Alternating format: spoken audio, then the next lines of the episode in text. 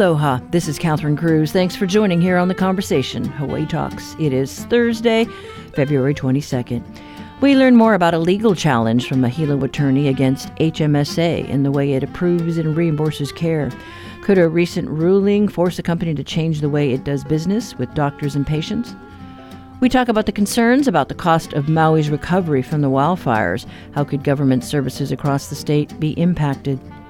And a new facility to help homeless youth opens with additional beds on the leeward side of Oahu.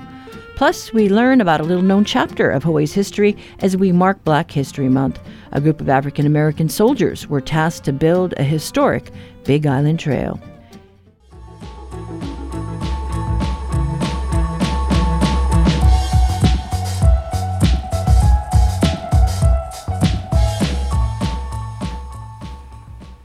You're tuned to the conversation here on Hawaii Public Radio. I'm Catherine Cruz.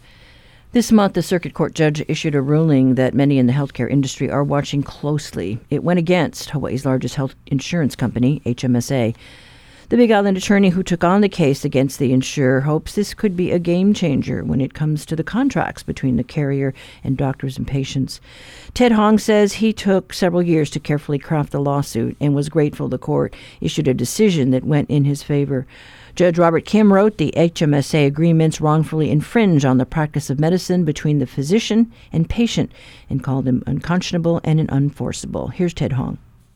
This case is about who makes the decisions regarding your health care. Should it be your doctor and you, or should it be some clerk buried, you know, in some cubicle within HMSA's building on Keeaumoku Street? And that's what this case is about. We have always contended that those decisions, in terms of your health care, what you should be doing, what should be prescribed to you, should be primarily dictated by your physician. And so tell us about your client and, and this case in particular. Dr. Nita is a long-time uh, OBGYN. He has taken it upon himself to care for a lot of the people who wouldn't have normally access to health care or certainly quality health care. So he does a lot of people, um, taking on people that other physicians and certainly um, even the hospital won't take.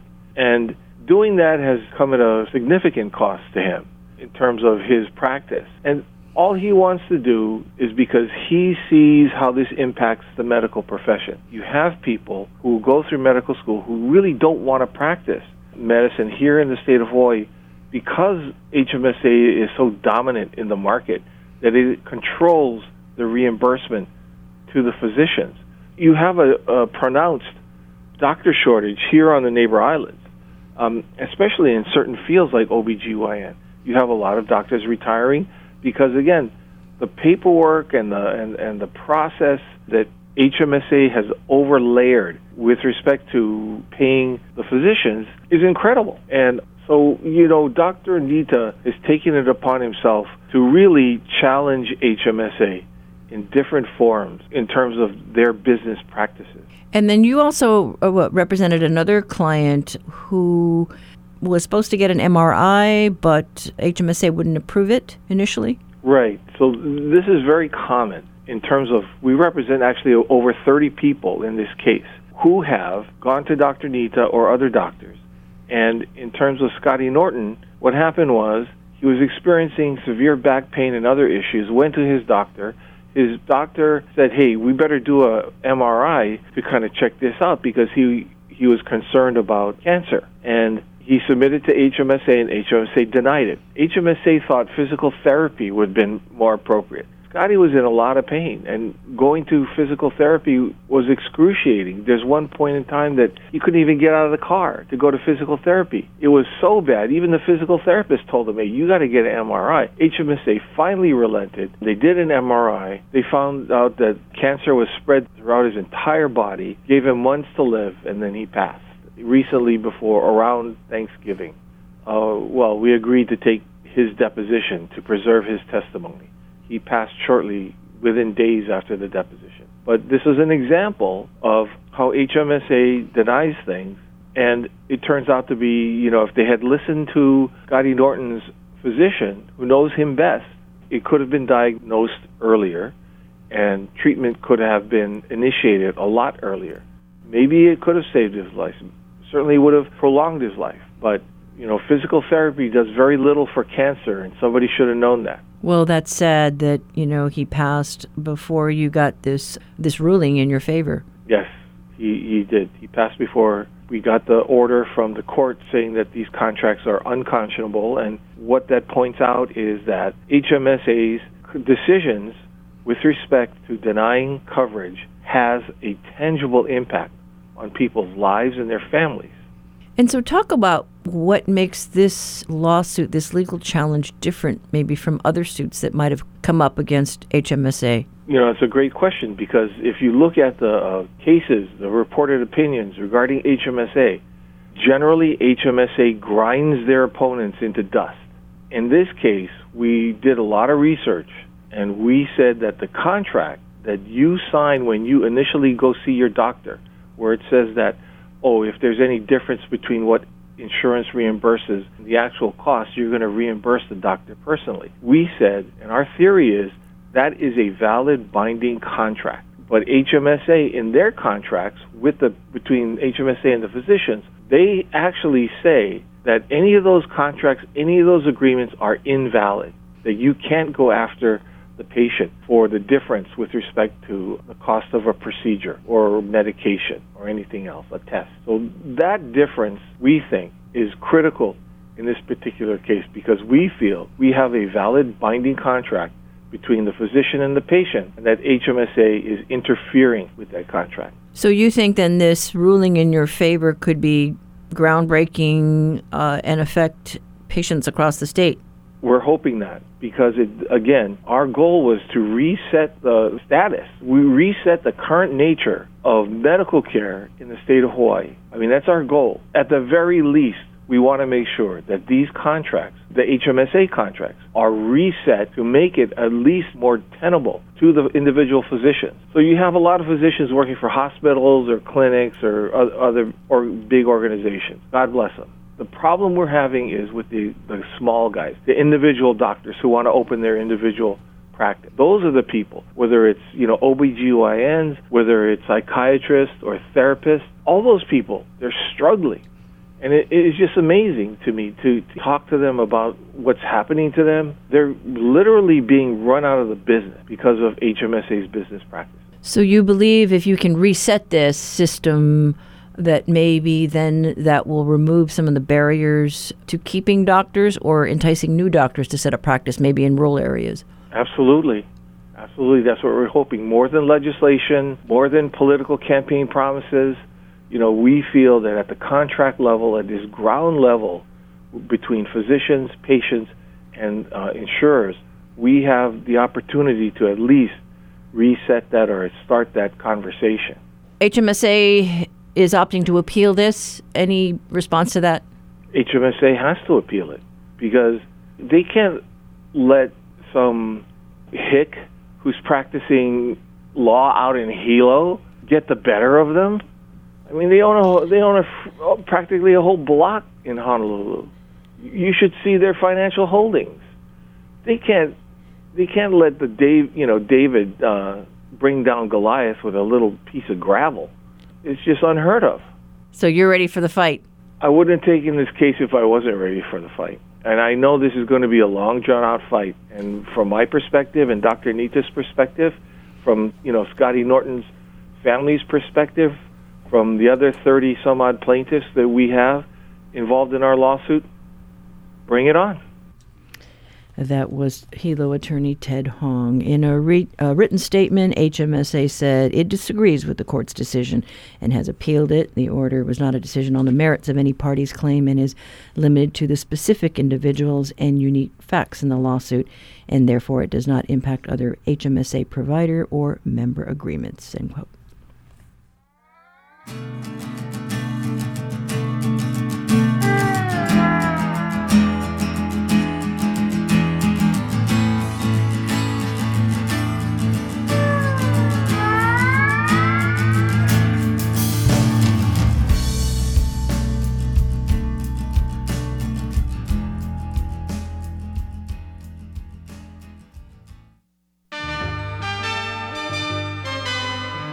Each week, New Dimensions explores the social, political, scientific, environmental, and spiritual frontiers with some of today's foremost social innovators, thinkers, scientists, and creative artists.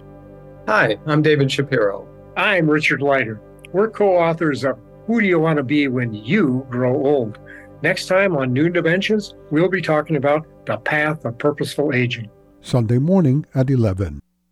Support for HPR comes from Blue Note Hawaii. South African singer songwriter and guitarist Jonathan Butler performs songs such as Going Home and Sarah Sarah in two sets nightly, February 29th and March 1st. Tickets at BlueNoteHawaii.com. This weekend, HPR presents the Makaha Sons. The first two shows are sold out, so we're adding a third show this Saturday at 2 p.m. For tickets and more information, visit hprtickets.org. Sponsored by Farm Lovers Markets.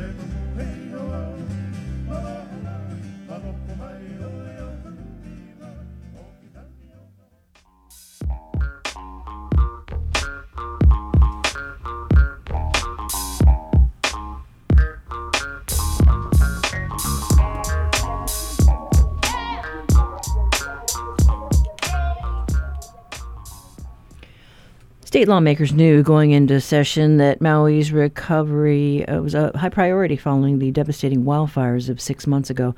But the reality of cash flow and federal reimbursements is something that the legislature is grappling with.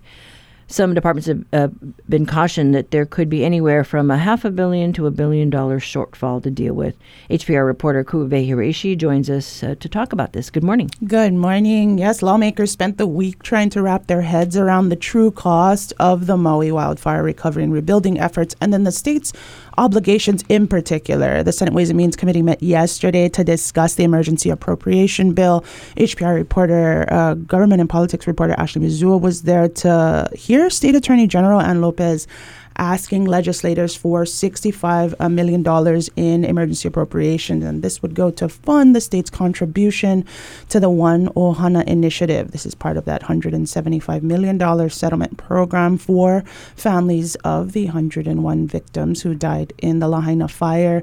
Uh, they could receive up to $1.5 million in compensation. Lopez explained to senators that they received guidance from a New York attorney that specializes in litigation after mass casualty events to reach that number, $1.5 million settlement for the families of deceased Lahaina fire victims.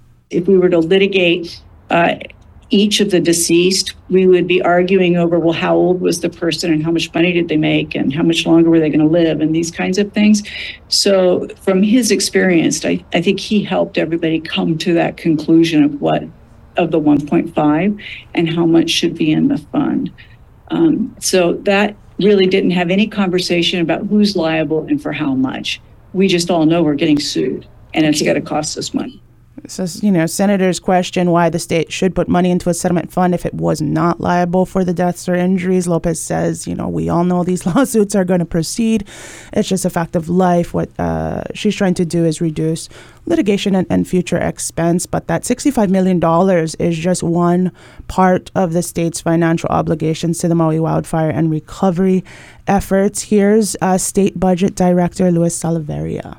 Overall, senators, really as we are through uh, February 19th, uh, total obligations so far and expenditures have reached $2.1 billion, quite significant, of which the state's portion right now, because of issues on how things are determined, and this number is constantly in flex, the state is currently obligated at about $561 million. The major disaster fund right now is short approximately $361 million for fiscal year 24.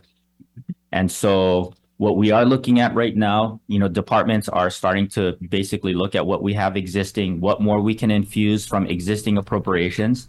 But in all likelihood, uh, Chair, we will be coming in and requesting an additional appropriation for fiscal year 24 some of uh, you know these costs are being fronted, as you mentioned, by the state with federal government uh, reimbursements coming later. Salaveria says three to five years, maybe longer, and so having to put that money up front is uh, sort of uh, the the pain point there, and that's just to cover costs through June of this year. Uh, what's really worrying lawmakers is what happens after the federal management uh, Federal Emergency Management Agency, FEMA, uh, is set to leave next February. Will there be enough housing in place by then, right? Because more than 3,500 households were displaced by the Maui wildfires. Uh, 1,100 of those have been able to secure interim housing through the uh, FEMA program, but for another 800 or so residents who aren't eligible for FEMA, that cost of housing and wraparound services, which includes meals, is costing the state about $1,000 per person per day. Wow. And so when we look forward to that, you know, if residents aren't rehoused, these residents aren't rehoused by the time FEMA leaves, the state may need to pay ongoing shelter costs uh, in these hotels or wherever they, they figure out of more than a million dollars a day. Uh, which is currently not in the state budget. Uh, Senate Ways and Means uh, Committee Chair Donovan Dela Cruz is concerned there's not enough clarity over who is responsible for what when it comes to this uh, housing plan and how we're going to rehouse uh, Lahaina displaced residents. Here's Dela Cruz. Because you have the sheltering task force, you have the housing task force, you have you got all kinds of things going on. And so, how do we make sure that they're all coordinated? Can't just be in silos because Right. that's kind of our issue. Once we have that, then the departments can start to look at how they fit into the plan, and then that way BNF can start to look. Okay, well, how much is this plan now that we have it? And then hopefully we can get nonprofits to say, okay, this is where we can fit in, and the county. We got to we got to get that soon though, especially if we're paying what is it, 500, 500 million total. I mean, the for this effort. So there's obviously resources for this plan, but then we don't mm. we don't have a document yet. So the governor's joint housing task force uh, was there, and they plan to reconvene to really tighten up a lot, uh, tighten up that housing plan uh, for a follow-up briefing with uh, the Ways and Means Committee before they move forward on this emergency appropriation. A lot of that is riding on Governor Josh Green's visit to D.C. this week. Uh, Governor uh, Green is traveling to Washington D.C., where he will meet with officials from the Federal Emergency Management Agency to really ask for, uh, among other things, a potential extension on that February 2025 um, date for pullout of FEMA. And that's something that uh, multiple testifiers have said it, it happens. It's happened in the past. FEMA can extend, but there's nothing on paper. And for the Ways and Means Committee, they want uh, those things tightened up. Another ask uh, will be for more help in uh, from FEMA in building those interim housing uh, projects, right? Help us build. Uh, I think the ask was for a thousand units for FEMA to come in with a thousand units. The county is working. There's some private housing coming up. Uh, DHS, uh, State Department of Human Services, is also pulling together some housing, and they want FEMA to do a thousand units. F- FEMA's pushing back. They've committed to 200.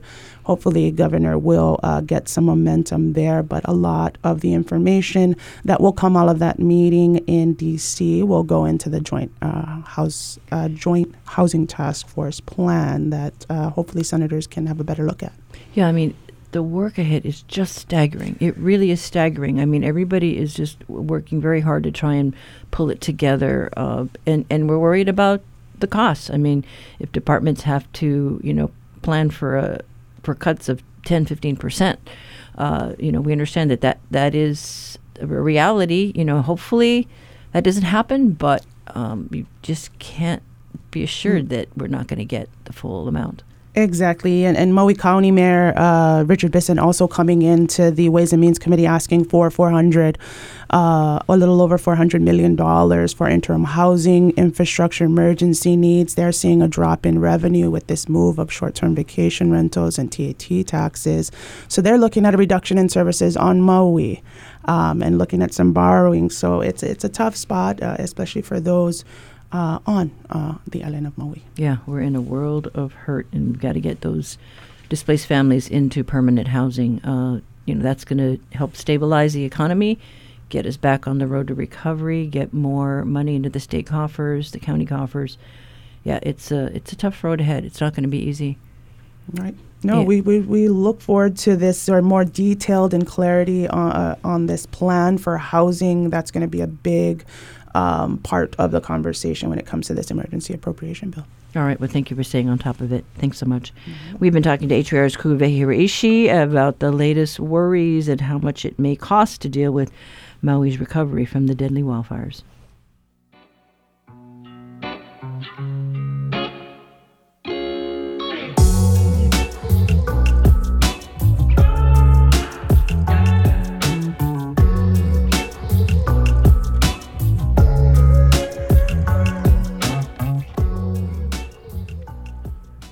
This is the conversation on statewide member supported Hawaii Public Radio. Coming up, your backyard quiz.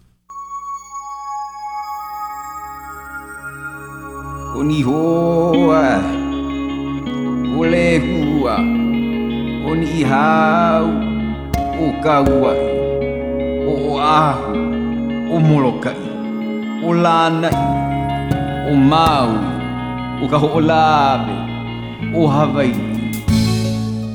Today, we're delving through the vinyl records, specifically the folk music section. We're thinking about a trio that got its start in Hawaii and went on to international fame during the 50s and 60s. Uh, Dave Guard and Bob Shane first learned how to play ukulele as Punahou middle schoolers in the school's required music classes. Their interest in string instruments grew to include acoustic guitar, and they shared their music by performing at parties and school shows. After high school, they attended college in California. That's where they added a third member to the group and continued their music collaboration, performing in San Francisco nightclubs. Success came in 1958 with the release of their first album and its hit recording of Tom Dooley. It sold over 3 million copy, uh, copies as a single, a figure that was unheard of at the time for a folk music act. But that was just the beginning. 14 of their albums ranked in the Billboard Top 10, and five hit the number one spot. For today's Backyard Quiz, we're looking for the group's name. Call 808 941 3689 or 877 941 3689 if you know the answer. The first one to get it right scores an HPR reusable tote bag. When I was a little baby, my mama said, Hey son, travel where you will and grow to be a man and sing what must be sung, poor boy. Sing what must be sung. And I don't give a damn about a greenback a dollar. Spend it fast as I can for a wailing song and a good guitar. Support for the Backyard Quiz comes from NAREIT Hawaii, which supports nonprofits providing parents and children experiencing homelessness with opportunities to secure housing, including Family Promise of Hawaii. NAREITHawaii.com. HPR is hiring for a full time membership manager. Are you experienced in nonprofit fundraising? A public radio superfan? This is the opportunity for you. Join HPR's growing and passionate team and apply by March 31st. Learn more at hawaiipublicradio.org/jobs.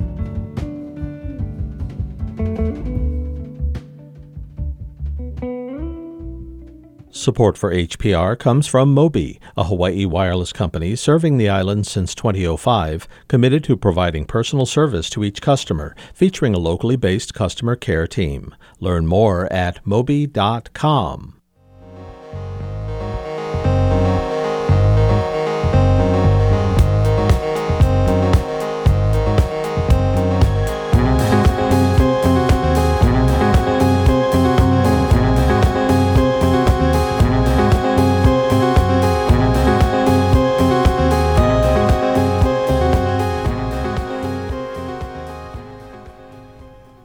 A new facility just opened its doors this month to help homeless youth on Oahu's leeward side.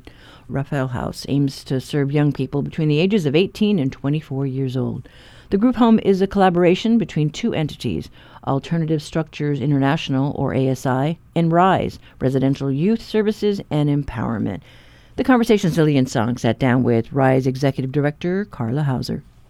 We are struggling with the lack of affordability with housing, especially as it pertains to young people who do not yet have the education, the employment pathways that they need to have a living wage.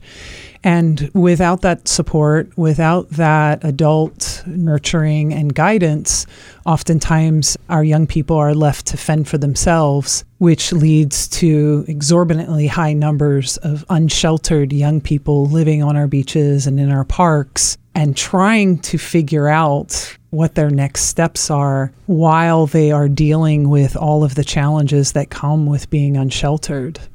Oftentimes with, you know, adolescents, we have to remember that their brains are still developing and when they are stuck in a period of unsheltered chaos, they're not thinking about their futures. They are simply thinking about how do I survive? What do I need to do in exchange for a place to stay? And oftentimes that exchange is further exploitation, it's further adverse experiences. And so our model really is to create these safe, developmentally appropriate housing models where young people can come off of the streets, they can meet their basic needs, you know, take a hot shower, you know, get some food, start to establish some relationships with trusted adults. And then you tell us where do you want to go? What do you want to do? Um, what is your commitment to ending your homelessness? And how can we walk alongside you in this journey? You know, this isn't rocket science. And just being able to create a loving, supportive home for young people really testifies to their resilience that right. they are able to do what it takes as long as we can provide that safe, nurturing environment for them. Right. And for RISE, you're giving them this hope, you're giving them stability. Mm-hmm. Yeah. Housing is a basic human right, is how we human approach right. this work. Yep. Yes. Yeah. And so, Carla, you yourself through Waikiki Health were working with homeless youth, runaways with youth outreach. Mm-hmm. But in 2018, you started RISE. Yeah, it was a, a collective action of uh, concerned community members who saw all of the amazing work that was happening at our drop in centers. Yet there still was not yet that developmentally appropriate emergency shelter. And we were able to establish the state's first emergency shelter for 18 to 24 year olds the work that has gone in, the community collaboration, the, the public private partnerships that happen really allowed us to create that first space where young people could come and feel safe. Mm. Yeah. You went from that first one. Now you have eight properties. That's yeah. wonderful from 2018 yeah. to now, eight yeah. properties. And just very recently, you opened up Raphael House. Mm-hmm part of our mission, and, and, it's very clear in our mission statement, is that we work in a continuum of support that empowers Hawaii's young people to move beyond homelessness. And so it's it's not Rise saying we have the solution. It's how can we partner with our community. We were noticing that on the Leeward Coast, we're seeing 45% of the unsheltered youth are from that community that are on the beaches there and yet only 11% of them were, were making the journey to come you know, from Waianae to Kailua. And so we started talking to community leaders. What is it? What is it that you need here? And one of those partners was ASI, Kahumana Farms. And the Raphael House has been uh, part of their organization for a very long time. And interestingly enough, Raphael was the patron saint of healing. And so when the leadership at Kahumana Farms approached us with this opportunity, to provide transitional housing for young people. And then with all of the activities that are happening on the farm, with the day programming, it was just a natural fit for us to be able to start to provide some housing inventory to help efforts to move folks from unsheltered into housing in that community. But what's really important for us is that youth from Waianae, youth from the Leeward Coast can stay in their communities, right. um, get on their feet, start to heal, and then give back. Okay. And logistically, what are the features of Raphael House and wraparound services that you guys are sharing with them? Uh, in all of our housing models, it's uh, an opportunity for our young people to experience living independently in a shared environment, which is developmentally appropriate. Um, most of us, when we took our first steps outside of the family home, was either living in a dorm room or in a roommate situation. That is great training, Yes. learning to live with roommates Right. and understanding we have boundaries, people. If I Right. use the dishes, I got to do the dishes. Right, exactly. And our model is to make sure that there's full time adult support there mm. that can help them with those tenancy skills. We talk about failure a lot, but in a way that it's positive. For us, fail is first attempt in learning. And so when they do make those mistakes, when they're not successful in a job application, it's circling back with the youth and saying, What did we learn? What do you think you might have done differently? Um, and giving that encouraging word of, of, let's get back out there. Let's see what else is available for you. And about 50% of the youth that we see have not yet finished their high school diploma. And so that's at the forefront of most of our services is how do we connect you to your educational goals and how do we put you on a pathway to a living wage job? We could give young people all the subsidies in the world, but at the end of the day, those subsidies end. And how does that young person afford to live here in Hawaii? And you can't do that unless you're on a career pathway that makes it truly affordable for you.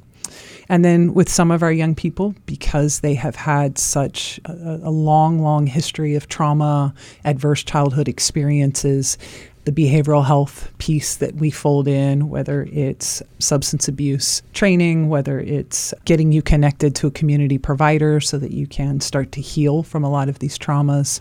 We really try to be a one stop shop. Whatever that young person needs to be successful, we either have it in house or we have a community partner that can help provide and keep that young person on a pathway to resiliency. Mm.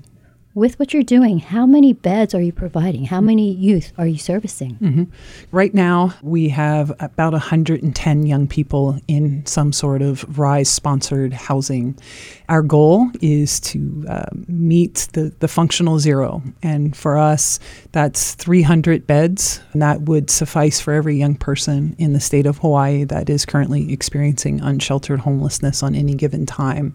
Feel really good that, you know, we're a third of the way there and we have identified the model that really works for our young people, giving them time to transition in place. And so, the great part about what our continuum has created is that there is no wrong door. Community members can refer young people. You can either go through the AUW 211 system. At any point, you can send us an email, info at risehawaii.org. You can also call us directly at 808 498 5180.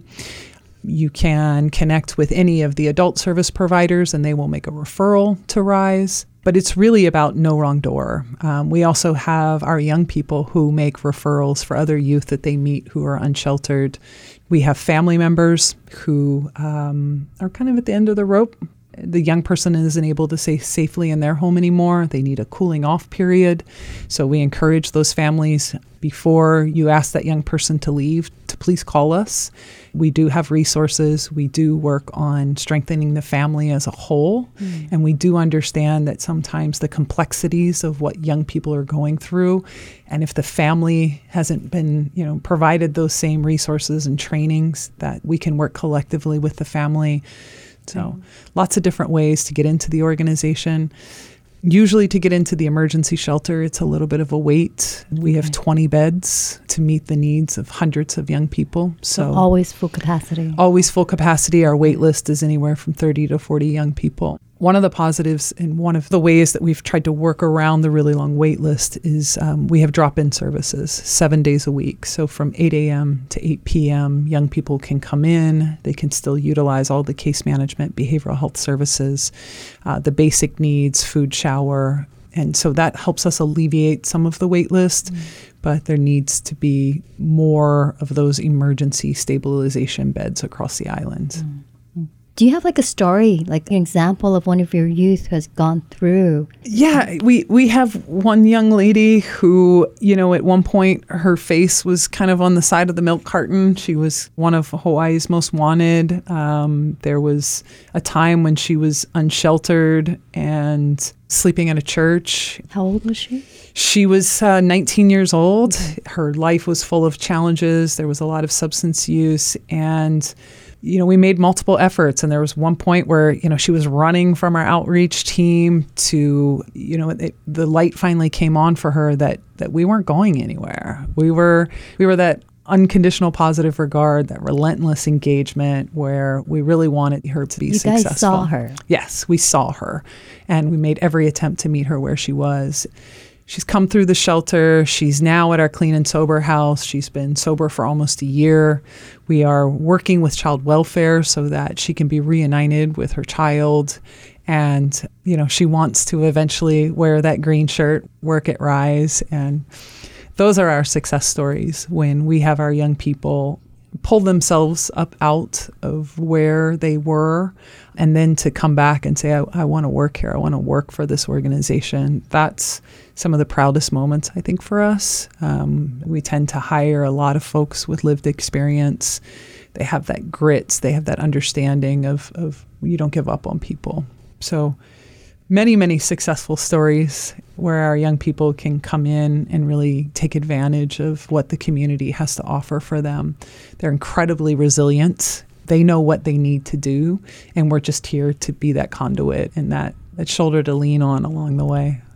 Yes, wonderful. Well, was there anything else that you wanted to share with our listeners? you know we're we're always looking for businesses that are are interested that are looking for a, a workforce flow. We have amazing partnerships with Hawaii Pacific Health, with the Humane Society, with DHL Labs. So if there are other employers out there that would like to work with us as an organization, we have a lot of young people who are very eager to jump into the workforce. And so if you have a good paying career pathway, we're very, very interested to speak to you. Our youth are ready to roll up their sleeves and join the workforce. So, yeah. You have this wonderful network of partnership, and it's just uplifting to know that there are adults, there are partners working alongside you and Rise mm-hmm. and making a difference and allowing them to succeed. So, thank you, Carla. No, thank you for having me. That was Rise Executive Director Carla Houser talking with HPR's Lillian Tsang uh, about the newly opened Raf- uh, Raphael House in Leeward, Oahu. It adds 10 more beds to house homeless young people. We'll share links and pictures on the conversation page at hawaiipublicradio.org later today.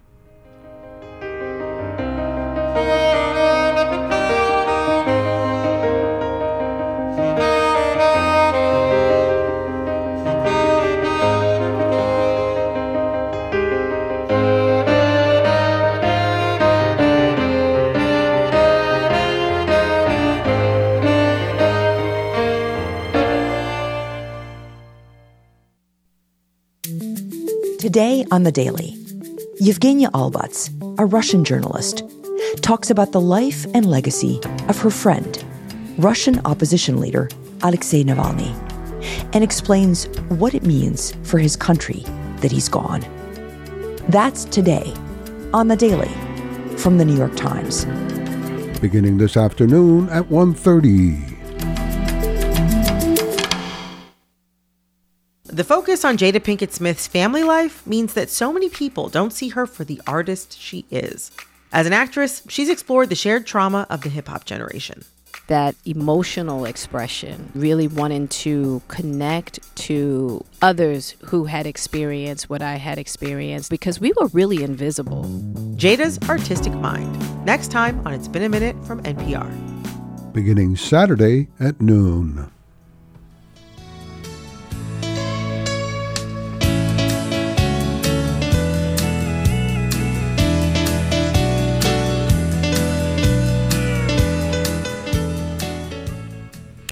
It's time for the answer to today's backyard quiz. Earlier, we told you about the international success of local boys Dave Guard and Bob Shane. The pair were friends during their Punahou days and went on to become folk music stars during the 1950s and 60s. In 1958, they, along with college classmate Nick Reynolds, recorded the breakout hit Tom Dooley. It was followed by a string of hit albums and singles, and to this day, they still hold several Billboard magazine's all time records, including most number one albums and most weeks with a number one album. The trio adapted traditional material and mixed plenty of calypso into its repertoire, along with novelty songs and tunes from other countries sung in their original language. Not bad for three guys singing vocal harmonies to simple acoustic guitar and upright bass accompaniment. That is the legacy of the Kingston Trio, the answer to today's backyard quiz. I'm a big fan, and so is our winner, Rob from Maui. He got it right. He calls himself a vinyl record enthusiast. So that's our quiz today. If you have an idea for one, please write to talkback at hawaiipublicradio.org. When I was young and dreams were new, I loved a girl who looked like you. I saw her face in Mountain Street. When we think of Black History Month, we tend to think about people and events that occurred on the continent. But did you know that the 30 mile uh, Mauna Loa Trail that stretches from Kilauea to Mauna Loa Summit was built by African American soldiers in 1915. They were known as Buffalo Soldiers, the Army regiment primarily composed of uh, African Americans, and it was formed in 1866 to serve on the American frontier. Uh, they got the name from Plains Indians who thought their dark curly hair resembled a buffalo's coat, and because of their fierce style of fighting. Martha Hoverson is a retired Hawaii librarian who wrote a paper on the Buffalo Soldiers building the Mauna Loa Trail. She talked with HPR's Russell Subiono. The Buffalo Soldiers were a group of combat soldiers. They served in four different military units. There was the 25th Infantry, which was stationed in Hawaii. There was the 24th Infantry, and then there were two units of cavalry ninth and I, I forget the, the number for the other one. So there were four units, and these four units were formed after the Civil War. As many people know, a lot of Black Americans fought in the Civil War. And so once the Union Army was more or less disbanded, the black soldiers that had fought for the Union were put into these units. And it's important to emphasize that they were combat soldiers. Mm-hmm. They weren't doing support work they did do support work, but they were carrying rifles and participating in conflicts. So they had fought in the Spanish American War in Cuba. They also fought on the frontiers out west and in the Indian Wars. And they had been deployed to the Philippines in what was called the Philippine Insurrection, right at about the turn of the century, the 18 99, 98, uh, around in there. So this particular group that came to Hawaii had been stationed in Washington state before they came here. And they'd been in two locations. One was Fort Lawton, and I can't remember where the other one was. But they came here in 1913. They came along with a number of other soldiers to come to Schofield Barracks. And it was a big deployment. There were over 2,000 soldiers that arrived on that transport ship, of which about 850 were the 25th Infantry. In Hawaii, there was a, a buildup of soldiers prior to World War One. So this was the beginning, sort of, of that buildup of troops. And you mentioned World War One. I. I think it's important to kind of mention the context of, of the time frame in which they were brought here to Hawaii. So we're looking at 50 years after the end of the Civil War, about 20 hmm. years mm. after the overthrow of the Hawaiian monarchy, and World War One is currently ongoing in Europe, but the U.S. has not entered the war just yet. When the soldiers were here, what was their life like? You said earlier that they were combat soldiers. I also read in your paper that they were very involved in a lot of civilian activities. Yes, they were. And I don't know whether they were more involved than the white soldiers at Schofield Barracks, but they certainly got a lot of press. Mm-hmm. And I think it was a novelty factor. But the other thing was that they were pretty accomplished at the things that they were engaged in. As a general rule, they tended to be a little bit older than white enlisted soldiers, so a little more experienced. And they they were quite skillful in their military arts. Every single member of the company was considered an expert marksman or better. And then they participated in these parades that, that were a feature of Honolulu life in February of every year. And they were always noticed and, and commented on about, about how good they were. And then and then of course they were good at athletics. And Right. that was where they made the biggest name. In addition to baseball, and field. And these February celebrations in Honolulu always featured athletic events of track and field. They had good musicians amongst their troops, and their, their band was sought after for playing at events. So, where did the idea to build the Mauna Loa Trail come from? So, yeah, that idea about the Mauna Loa Trail came primarily from Thomas Jaggar, who was the head of the Hawaiian Volcanoes Observatory. But also, a big promoter of that was Lorrin Thurston and a number of business interests in Hilo. And Jaggar's interest was that he wanted access to the mountain because at that time, Mauna Loa was erupting fairly regularly. And Jaggar was making predictions about when the next eruption would be, unlike the geologists today. He was, you know, year and month that's going to happen kind of thing. So they, they were expecting uh, a lot more activity on Mauna Loa, and, and the only access they had was through a trail at Aina Po down in Ka'u, which is still there, but it's it's much steeper and rougher trail. So they wanted to use this path that went through what is now the park. And mind you, the park hadn't really gotten formed yet in 1915. So Jaggar and, and Thurston were also interested in having a park up here. Mm-hmm. And they were interested in having a military camp. There were all three things going on. So that was why they wanted to have the trail built. And they pulled together a group of people who donated some money and they used the old boy network to contact folks at Schofield, the, the commanders, and you know, hey, could you send some boys over here to build this trail? And that tended to be how things got done, I think, in Hawaii at the time. So, what was the experience like building the trail? I think I might have read there was some inclement weather. I, it's higher altitude. I think that the weather and the altitude were probably their biggest challenges.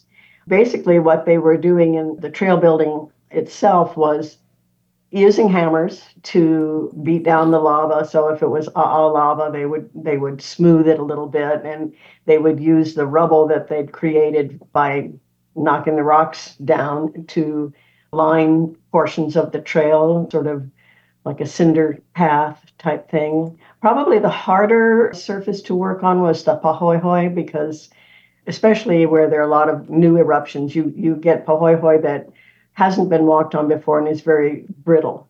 And this was a big challenge, especially for taking animals up. If you were riding a horse or had pack horses or mules, the animals would break through that thin, what they called shelly pahoehoe, and get all kinds of cuts up their ankles and legs. So again, they were using the hammers, the soldiers, to break through those thin layers of pahoehoe to get to a firmer surface. And it appears that a lot of the distance was pahoehoe. So that was the work. You know, it was using these hammers to sort of get the lava into shape and then carrying the, the rubble from the smashing of the lava to spread out on the trail in areas that needed a little coverage, like mm-hmm. some of the offloads. So I think that the altitude and the weather were probably their biggest challenges. And it's not like these guys weren't used to hard work, although they might have been a little older than some of the other mm-hmm. companies. They were fairly young. Ultimately, what were the final numbers for the trail? How long was it? How long did it take to build it? Do you have any idea of how much it cost to build it? I don't have any idea of the cost. They were doing it with all these donations. And there was even an ad in the local paper saying, you know, if we haven't approached you in person for a donation, please be advised that we'd be happy to get money from you. and, and the first um, round of donations, I think they got $2,000. So I'm assuming that the whole amount donated was probably somewhere between four and 5,000. Now, a lot of the expenses were given to covered gratis. So the, the transportation over on the ships, I can't remember which group it is. I guess it was the committee. They provided the tents and they actually had little kerosene stoves to keep the tents warm and stuff like that. They built the the way station for them at the 6,000 foot level, which was their main work camp. So all that would have been provided gratis. So I don't know. I don't know how much it cost. But let me let me just quickly look through this. And the press release was the, the trail was 30 miles and they completed it in 39 days. Did you hear that? Yeah. 30 miles in 39 days. Now, I want to say something about that that may not have come out real clear Sure. in the original article, and that was that they built the trail up to 10,000 feet. Beyond 10,000 feet, they marked the trail. So they would have, you know, probably used Ahu or some kind of marking. And it, of course, was surveyed to the summit. But the actual work done was up to the 10,000 foot level by the time they left. And although it had been thought that the soldiers would be able to build the rest house at 10,000 feet, what we call Red Hill Cabin, mm-hmm. they didn't. That was instead built by a contractor from Hilo. Is the trail still around today? Is it still in use? Yes, it is one of the main attractions for backcountry visitors. Right now, the upper portion above 10,000 feet is closed because of recent lava flows. What attracted you to this story? Why did you decide to do research on them and write about them? Oh, yeah, well, I'm a volunteer here at the park, and my volunteer job is librarian for the park. And I got started on this story because one of the rangers asked me if we had any material on the Buffalo Soldier Trail. And I found out that we didn't have very much, in large part because the park wasn't even in existence at that time. But it was interesting to me. And so I started digging into uh, the old newspapers. And, you know, there's this wonderful resource that the Library of Congress has created where they've digitized virtually all the old newspapers throughout the country. And so I used that service. It's called Chronicling America and found lots and lots of information in the Honolulu papers. And I also found through microfilm at the Hilo Library some of the local papers that weren't included in the database. It's a period of Hawaiian history that I think is very interesting. And so it became my own project. Martha, thank you so much for your time today. You're very welcome. That was National Park Service volunteer librarian Martha Hoverson talking with HPR's Russell Subiono. The Park Service just released a new short film about the soldiers building the Mauna Loa Trail. It's titled Forging a Path with a 12 Pound Hammer. It is free to view on their website. We'll have a link to it on the conversation page of our website later today.